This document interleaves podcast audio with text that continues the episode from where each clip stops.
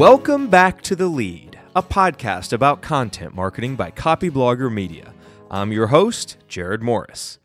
If you want to get a content marketing education while you're out on a walk or dangling your feet off a dock, this podcast is the way to do it. Though perhaps not this episode, unless it's going to be a really long walk or you want to be sitting there for a while.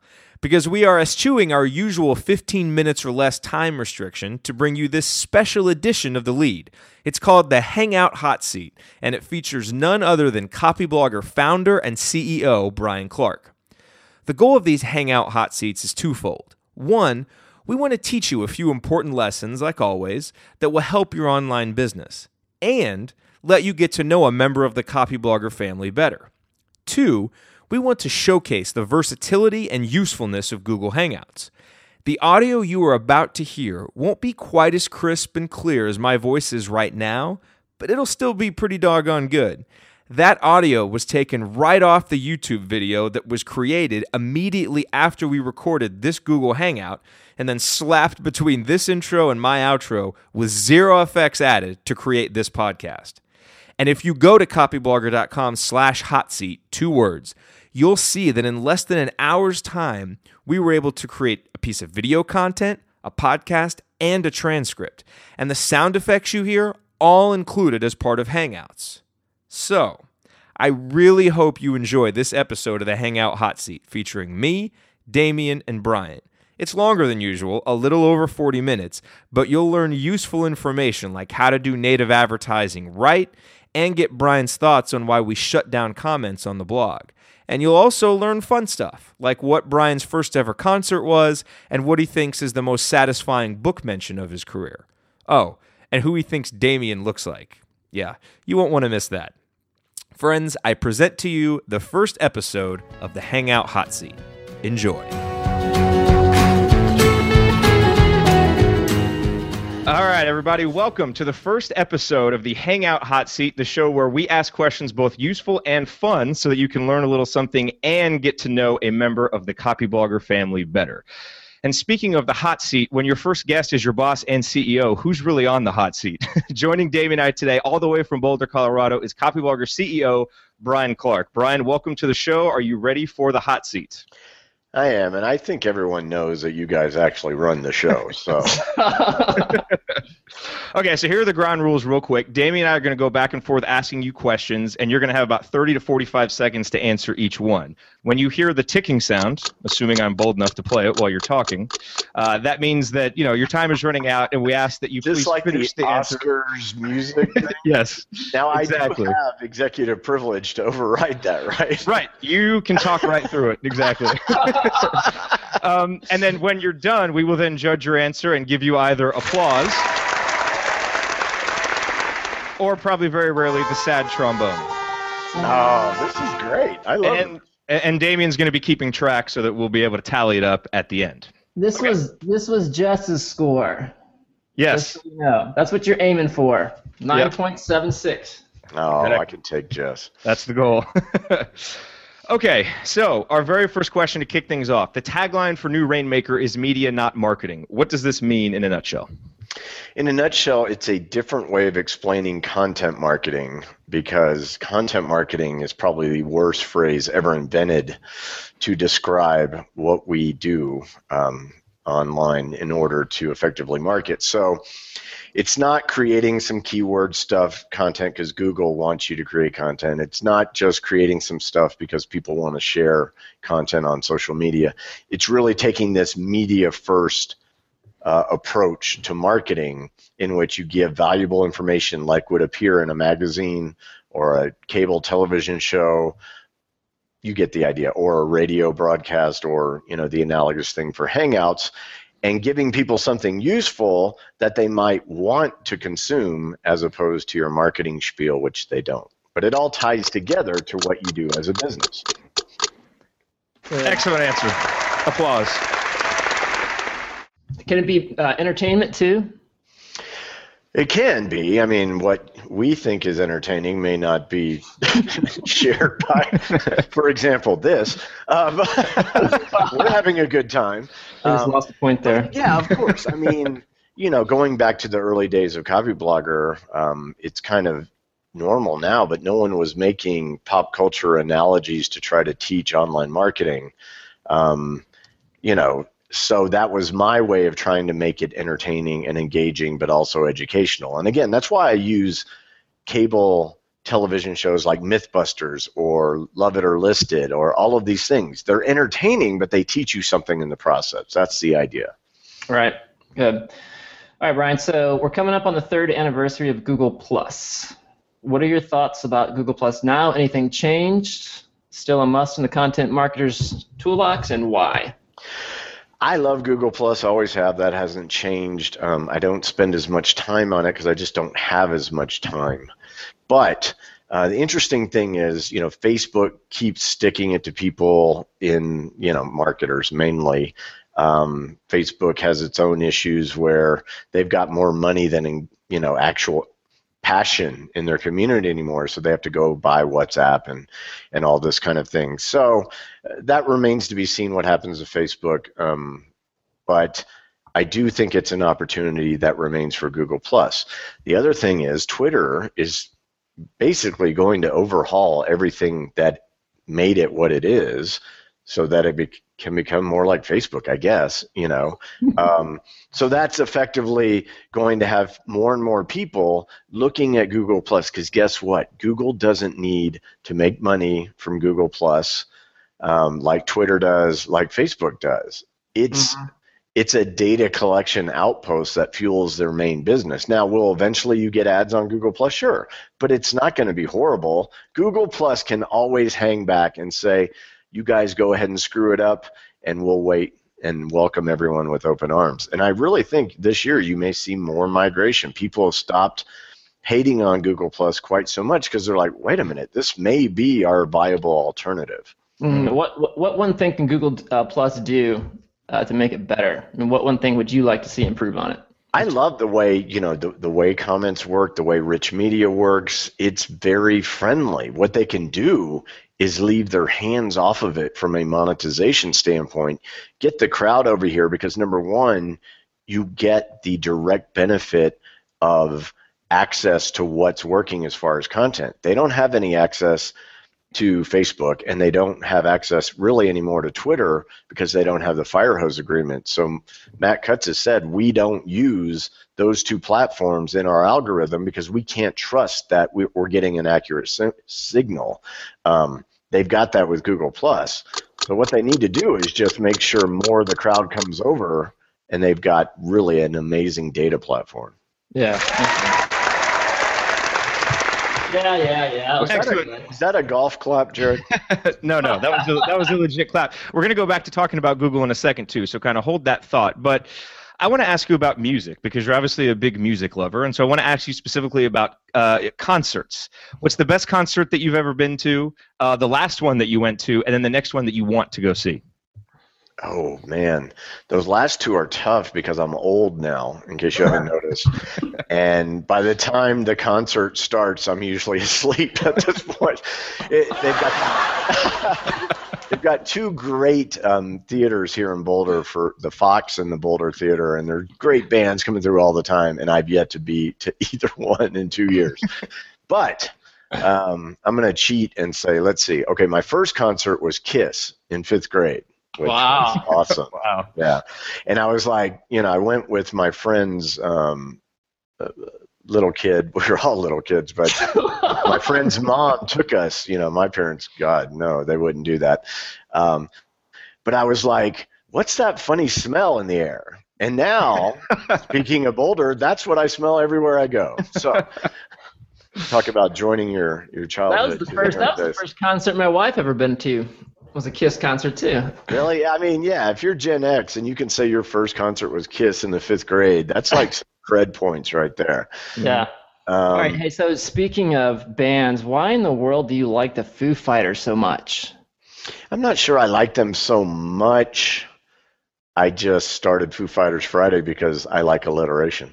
I mean, you know, I like Dave Grohl a lot. I think he's an awesome guy. I don't religiously listen to Foo Fighters music, though. All right. So did it upset you? So I'm a big Kurt Cobain fan. When he died, you know, I remember exactly where I was. But the idea of David Grohl going up and now being the front man of a band really upset me. Did that do it to you too?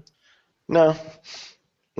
I mean, I even said this once on Twitter, which got mixed reaction, like a lot of things I say on Twitter. But I was like, you know, Dave Grohl's the hero, not Kurt Cobain, because Cobain, yeah, it's really hard to say, yes, I'm like you. At that time, I identified with him. I was 26, and I knew all well the 27 club that he joined, and I was a very angry, self-destructive young man at the time. So at that point, literally, I was like, that's next year. I don't think I'm ready to go. So, you know, by the time I was 30, I had completely reinvented my life. So it's like, it's like Zeppelin said, Damian, there are two paths you could go, but in the long, well, fuck, never mind. That was a good answer. Okay, so I want to go back to talking about Google real quick. And on a recent episode of New Rainmaker with Robert Bruce, you talked about how Google could become the next big movie studio. How would this occur, and why would it occur? Well, that was just throwing out there the idea that companies like Coca-Cola, Apple, Google, Amazon have more money than any other media company on the planet. By far, it's not even close, right? Like Jeff Bezos bought the Washington Post himself with change that he had in his couch, okay? So the idea, on one hand, that media is the most powerful influencer on the planet by far, combined with these companies that have better business models, when you put that together, that's what content marketing is. That's why we at Copyblogger take a media-first approach to marketing, because it's more powerful and we can make more money, literally 10 times more. If you look at what our traffic is on Copyblogger, how much we could make from an advertising model compared to the model that we have, right? So if Netflix can become a producer of original content, why can't Coca-Cola or Google or whatever? I recently spoke at SMX, and instead of movies for Google, I had Google News on a slide, and I crossed out news and put journalism. Because isn't Google already moving from the organizer of all the world's information to producing it, or at least scraping it and putting it above the top results, right? Is that really inconceivable for where Google might go? I don't think so. Okay. All right. And speaking of original content, Damon, I'm going to ask you now to step aside because you won't get any of the references that I'm about to make here, because I want to ask Brian, I want you to rank the following shows: Breaking Bad, The Wire, and The Sopranos. And I'm leaving Mad Men out currently only because it's not finished yet. You know the answer to this. It's Breaking Bad. And then where would you rank the other two? You know, I've never watched The Wire. So, and I've been told. I knew I had to get one sometime. No, it's been recommended to me for years, and I just haven't gotten around to it. It's almost like it's too gritty. But. Well, and I'll make this admission. I just got started with it. I'm at the beginning of season 3 right now. I can see why everybody loves it, because it's phenomenal. Right. Okay. Sad trombone for myself. So, but yes, but I would rank Breaking Bad at the top as well. All right. So I don't need to watch The Wire then, right? You just told me. But you still. Spoiler alert! Spoiler alert! It's still worth it though. I just got through watching True Detective, and I can't process where it ranks in the overall scheme of things, but that was pretty amazing. Yeah, I haven't seen that one yet. Oh, you got to see it. You'll love it. Damien, do you know what we're talking about? No, Damien doesn't have a TV, does he? No, we do have a TV. We have a huge TV, but we have an antenna. Swear to God, have an antenna. So does Tony. So I can watch football. That's about it. That's the only thing I'll ever watch on TV is football. So, or documentaries via Netflix or something like that. We do watch a lot of kids' movies, though. That surprises me, because I would think he'd be watching television and not watching football. I don't look like the football type. I don't know, man. Yeah, long story on that. Hey, speaking of Breaking Bad, Back in early 2013, you said you might come out of retirement to kick my writing ass. Then you, not long after that, you skewered Jay Baer for writing a dumb headline. And so your Twitter person, your Twitter persona is infamous for the harassment, right? So should people actually follow you and engage you on Twitter? You've noticed that I've been much more muted on Twitter. Yes. You've been mild. I'm too busy and too old. But I don't know.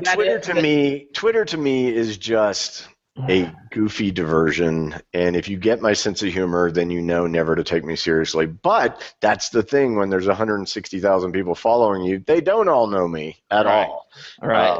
And so finally I just kind of said, you know, I'm tired of being misunderstood. You know, is it really worth it to throw out some obscure, funny thing that, you know, some people get but most people don't? And the other thing is I tend to be fairly... you know, on a range from ironic to sarcastic, that's me. And it just amazes me because I once read a statistic, and I don't know the exact percentages, but an alarmingly large number of people can't detect irony or sarcasm. And our whole culture seems to be built on irony and sarcasm. So do people, are they, is like most of the population like my mom, just going through life and it's all going... right by him? So I just save it for you guys, which, you know, Damian doesn't understand what I'm talking about, but Jared does. So it's, right. And Damian must be in charge of the buttons. No, he is. No, I'm no, I meant Jared. That's right. Yeah. What did I say that one time? Jared. One of you's from Indiana and one's from Illinois, and I confused the two, and I said whatever up there. Yeah. I was actually born. Now you know what our editorial meetings are like. So my favorite part was, man, when I was on an edit, because you know the conference call phone calls are like, you know, you can't understand crap anyway, and you're talking. And Brian, you're talking and you're going on and you know, talking about somebody needs to do something, and you're kind of giving directions and stuff like that. And then it dawns on me, he's talking about me. And the thing was, it's when you're pronouncing my name wrong. And I was just like, oh, I need to tell him, man. Oh, that was a long time ago. That was a long time ago. Who needs to spell Damian with an E? I mean, didn't you see The Exorcist? Wait, no, it's The Omen. Yeah, we do have two Rottweilers if you want to borrow them, Damian. Yeah, right. Jared, just quit it, man. It's too much fun. Yeah. Okay, so getting back to this, everyone, I don't know, is enjoying this, but we are. So. Mm-hmm. All right, so hey, so you comment on your Google Plus journalism thing. So. Of course, journalists are worried that native advertising will skewer the truth, and I've gotten a few comments during this native advertising survey that in essence say, how are you going to keep a journalistic balance? And so my question for you, what's your response to that? Us? We've never tried to keep a journalistic balance. We make it quite clear that we are trying to teach you, and we are also in the process trying to sell stuff. So we are transparent. And because we are marketers speaking to other marketers, early on I went kind of overboard on the transparency thing. I turned everything into a wink and a smile, a game, a spot the technique kind of thing. And now you'll see that a lot of people, especially in the startup world, but, you know, people like Moz, Rand Fishkin is so transparent, he makes me squirm, you know. I mean, but that's the thing. You may wonder if this amount of transparency is right for you, but you'll never say, I think they're hiding something from me. Right. And I get in arguments with journalists all the time because I'm like, do you really believe you're objective? Not you, but journalism as a whole. Now, of course, everyone will say, okay, so Fox News, we know they're not objective. But really, is anyone to a certain degree? Any human being, the choice of words they use will demonstrate bias. I mean, anyone who understands cognitive psychology knows there is no such thing as objectivity. We are subjective beings. So we can try to be objective, or we can adapt and we can just be ultra transparent. And I think we're going to end up debating about this quite a bit, as you've seen, Damian.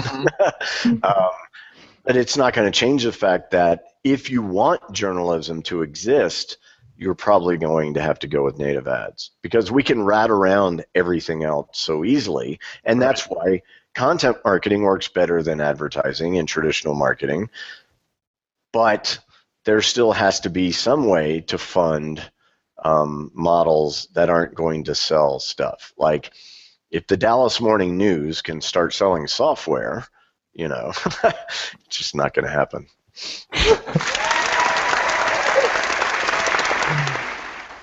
I'd like to, I want to talk about your hat, Brian. Yes. For those listening on the podcast, it's a Broncos hat, a Denver Broncos hat. How long did it take you to pull that back out and get it into the rotation after the events of early February? So what's today? Today is March 24th. And this is, as you know, is the only hat I had in the office after I got here, realized I was about to be on video, and had been moving all morning from one house to another. So I'm not saying I'm not still proud of the Broncos, but I have not worn any Broncos gear until today.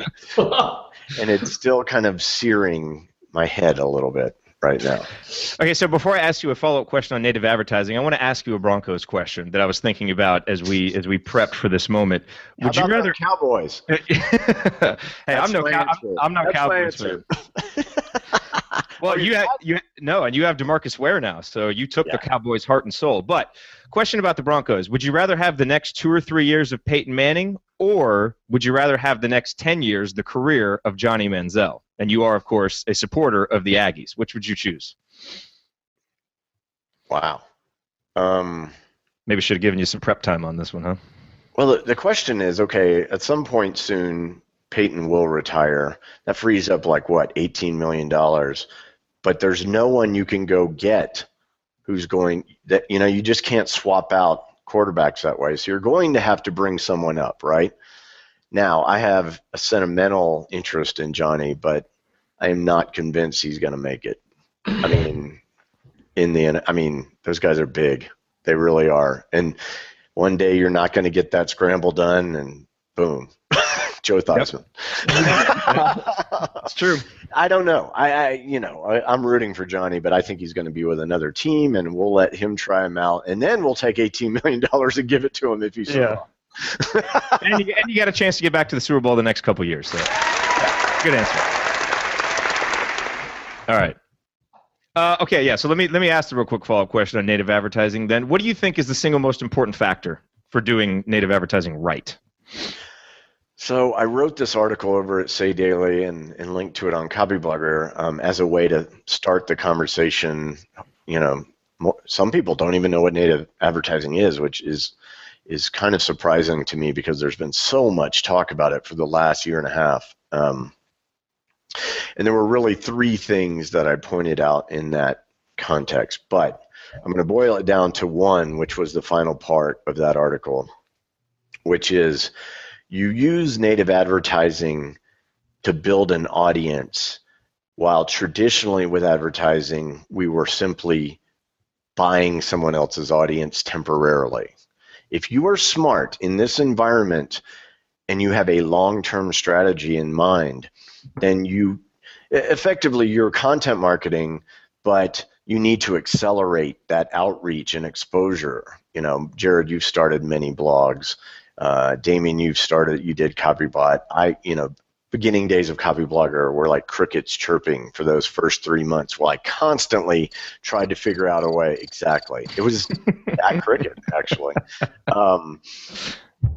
Trying to get someone to notice. It wasn't like the content's not good, but it still takes everyone that hustle, period. And that's the whole concept of the minimum viable audience. When you get to that point, your life changes because the audience starts building itself.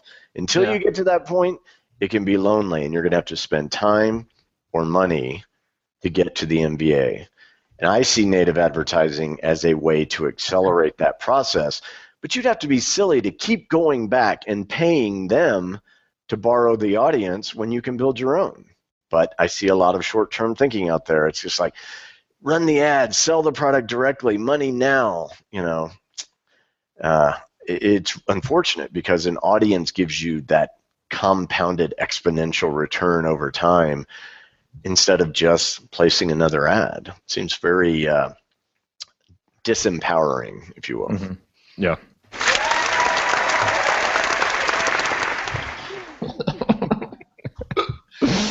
Whatever. Over to you, Damian. Yeah, thanks. All right, so I think it was the third or the fourth episode of The Rainmaker. You said that you were going to start taking voice lessons. Did you do that because someone made fun of you? No. In fact, most people said, you sound fine, don't worry about it. Right. And then mainly it's because Robert is a professionally trained voice actor. As in addition to being an actor. Is that why he sounds so good? Yes, Damian. That's not natural talent? No, Damian. But, so yeah, that was really what prompted that. But Robert said, just keep going. And generally, you know, I trust what he says because he's not afraid to tell me what he thinks at all.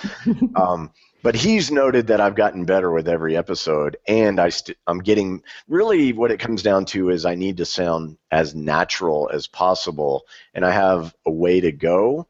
But from looking into voice lessons, practice is the most important thing that gets you better. So are you taking lessons? No, I'm just doing. Just doing. I figure – and the other interesting thing also is that – the second season of New Rainmaker, if you will, we've already decided how we're going to do that, and we will be playing to each other's strengths. So you might imagine whose voice you may hear more of. Mm. Ooh. See?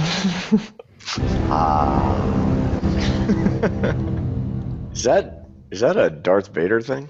I know. They describe it as drama here in the effects page for Google Hangouts. So. These are all built to. Yeah, it's all built into Hangouts. Part of why we're doing this, so we can show people the full breadth of capabilities that Hangouts have. All right, so let me ask you another question. So last week, get your thoughts on another scandal, if you will. Last week, Google scandal. We're such nerds that we think any of this is scandal. I know, right? I get excited. I know. So last week, Google penalized a huge guest blogging network, My Guest Blog. What's your response? Good, bad, indifferent. Why should writers care? Should writers fear Google? And should writers ever guest post again? This is an interesting question because when that network debuted, I asked Ann Smarty on Google Plus, please, I'm really interested. Please explain to me how this isn't going to get you penalized. And she never responded to me. And then this happened, and I'm not going schadenfreude on this at all. I really wanted to know. But from my perspective, I'm like, that's what's going to happen to you. You know? Right. My entire career, I guess, since starting Copyblogger was always never bet against Google. That was why, even back when the black hat stuff still worked better, I was straight and narrow, content, no buying links, no building links, attracting links, everything you have to do now, right? Mm-hmm. I was doing back then and teaching people, and half the people listened, and those people never got hit by Panda or Penguin or anything.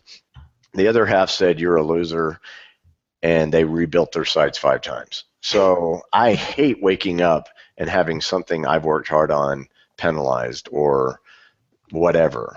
Mm-hmm. It just makes me sick. And I know some really smart SEOs who love the challenge of, you know, outsmarting the current version of the algorithm, but I don't like that.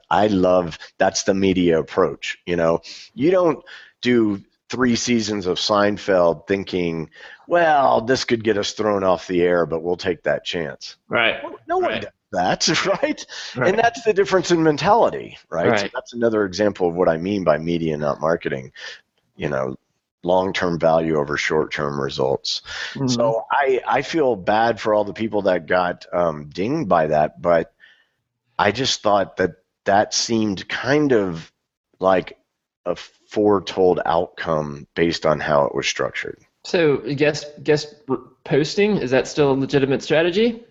I think it is in the way that it works offline. Like if you want to get published by The Atlantic, then you submit an article and they review it, and if it's up to their standards and fits their editorial mix, then they will edit it and they will publish it, like we do on Copyblogger. Right. Media, not marketing.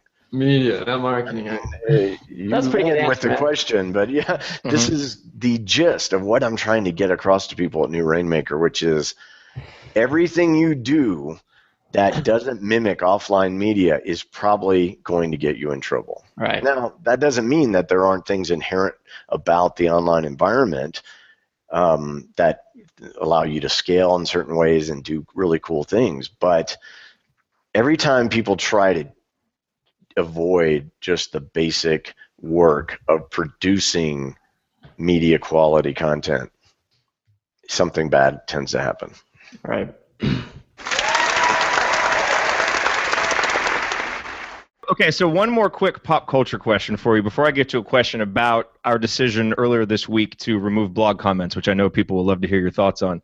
I want to talk with you real quick about House of Cards. And let's say that we were casting House of Cards from the Copyblogger universe. You might be Francis Underwood. Robert might be considered Doug Stamper. Sonia absolutely would not be Claire Underwood. But what I'm curious about is who would be Raymond Tusk? Raymond is France's right-hand man. That are we allowed to give spoilers? No, why not? Yeah, we can give spoilers on that one. Wait, but I'm blanking on the name. So that's Tusk. He's the guy that was opposing Francis Underwood. Oh, and he had to go there and get his approval to be vice president in season one. You mean Warren Buffett? Yeah, yeah, exactly. Warren Buffett would be Tusk. Okay. And, well, you didn't know he was on our board of advisors. Yeah, well, there we go. Now we know. No. Who would, in the Copyblogger universe? Yeah, in the Copyblogger universe. So not what's this guy like? He's like Warren Buffett. Really wealthy and stuff. He's from St. Louis, actually. Well, we don't know that Warren Buffett manipulates the political system behind the scenes, but that's the implication, right? I mean, they did cast this guy in a very obvious way. I don't know much about Warren Buffett, but, you know, anyway. In the Copyblogger universe, first I'd like to object that you think I'm Francis Underwood. I am nowhere near that good, but I'm working on it. Who would be Tusk? No one. I wish we had a Tusk. Yeah. That's like a bad answer. What? All right. Okay, so let's move on here. Regarding comments on the blog, we recently closed them, obviously. When did you first consider closing them? I mean, obviously, it's not something that was decided just in a day. When did you first get the inkling that it was something that you might want to do, might want to consider? And I guess just your general thoughts on what the reaction's been and what you think of it so far. First considered it about 8 years ago. Right around when the blog started. Yeah, about 3 months in, once the audience showed up, I was like, some of these people, no.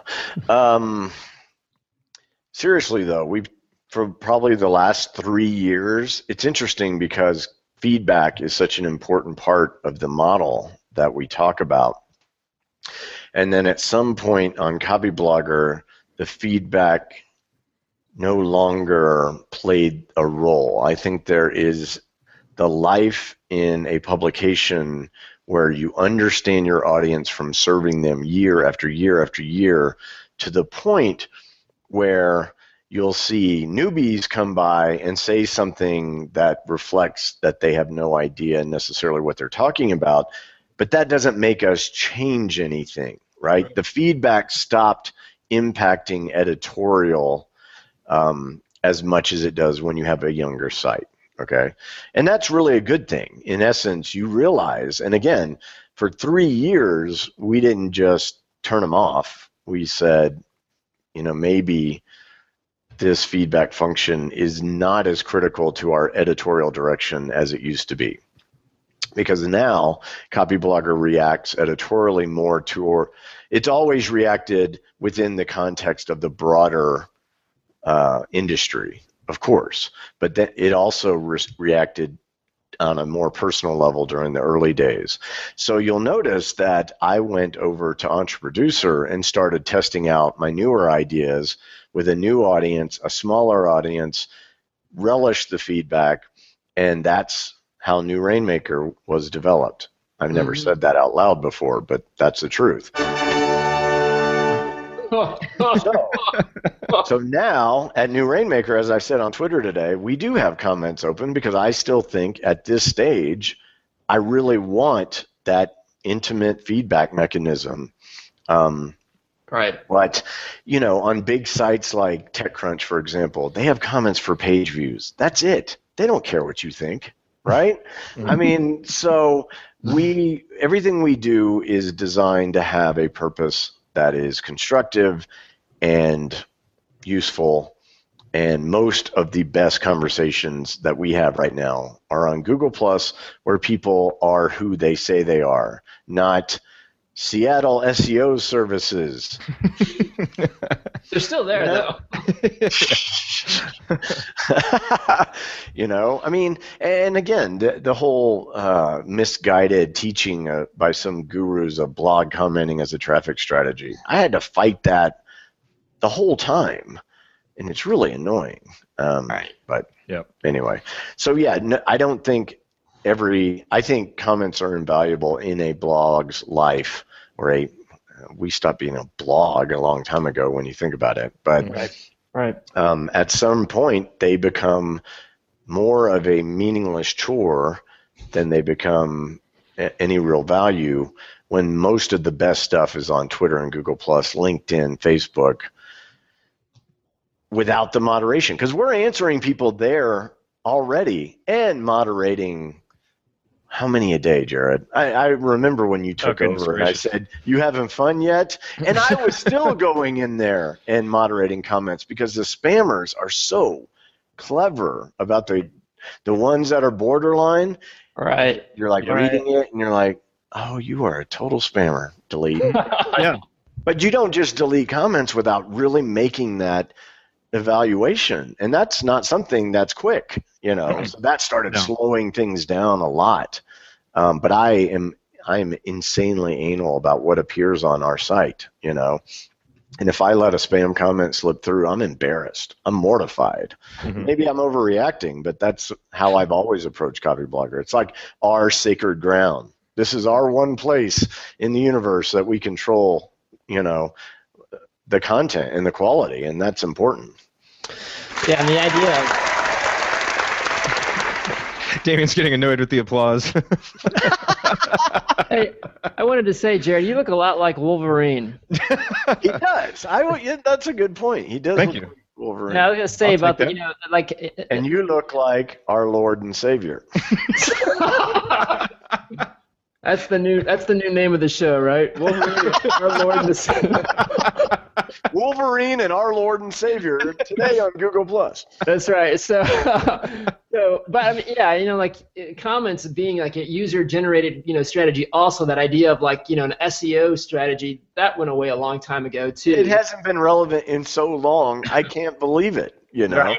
But on Copyblogger, you would always see the cycle. There'd always be the class of whatever 6 months, and then they'd finally give up and quit commenting on Copyblogger, and then you'd see a new group of people who got the advice that you need to comment on big blogs. All right. It's not like we don't know that. All right. Yeah. No. All right. So hey, I got one final question. So on your bio on Copyblogger, it says you've been mentioned in 17 books. What is the most satisfying book to be mentioned in? Lynchpin by Seth Godin. Why is that? Because it's Seth Godin, and it was using me as an example of a linchpin. That's pretty damn flattering right there. I know. It's better than a blog post. So I was actually mentioned in Meatball Sunday, and I'm like, Seth, thanks, but no one read that book. That's the worst title ever. Yeah, I thought that was pretty bad too. I let Seth know that, by the way. No, actually, I'm honored to be mentioned anywhere. I mean, people don't realize. They think that, oh, well, you get mentioned a lot, then it means nothing to you. But no, it's always an honor for someone to write a book, which is torturous, and, you know, use you as an example. I think that's really cool. So that's why I always link to everyone's book if I am aware of it. You know, a little give back, I guess. Plus, it doesn't hurt to say you've been mentioned in books. That's why you're our CEO. It's going to be you guys going forward. No one's going to know who I am, and that's okay. All right, so Damon, do you have a final tally? Then I will be Raymond Tusk at that point. Yes, there you go. Pick it up a little. I will happily go be Raymond Tusk. Yeah, well, in spite of Frank Underwood has way too much exposure. That's true. In spite of Jared's overzealous use of the applaud button, I think he's been doing fantastic. Watch, I can also mute Damian too. See, he's muted now and he doesn't even know it. Oh, that's awesome. Yeah, okay, wait, come back, Damian. How do I unmute you? There you go. Are you back? No, he's still muted. No, I am there. Oh, there he is. So just keep in mind, okay, this is a new world record on our show. So. 9.77 out of 11 for those listening on the podcast. And so basically I got the trombone because I haven't seen The Wire. You know, if you guys would work harder, I'd have more TV.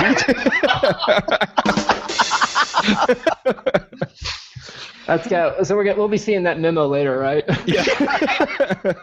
I'm going to have an autoresponder watching The Wire. Watching The Wire. Figure it out yourself. Yeah. That's pretty much how it goes. All right. Thanks, Brian. All right. Yep. With that said, this episode of Hangout Hot Seat is over. We thank Brian Clark for joining us. Damian, thank you for the exuberant question asking. Very much appreciate it. And we will catch you next time. Cool. Thanks, guys. Thank you for listening to this episode of The Lead.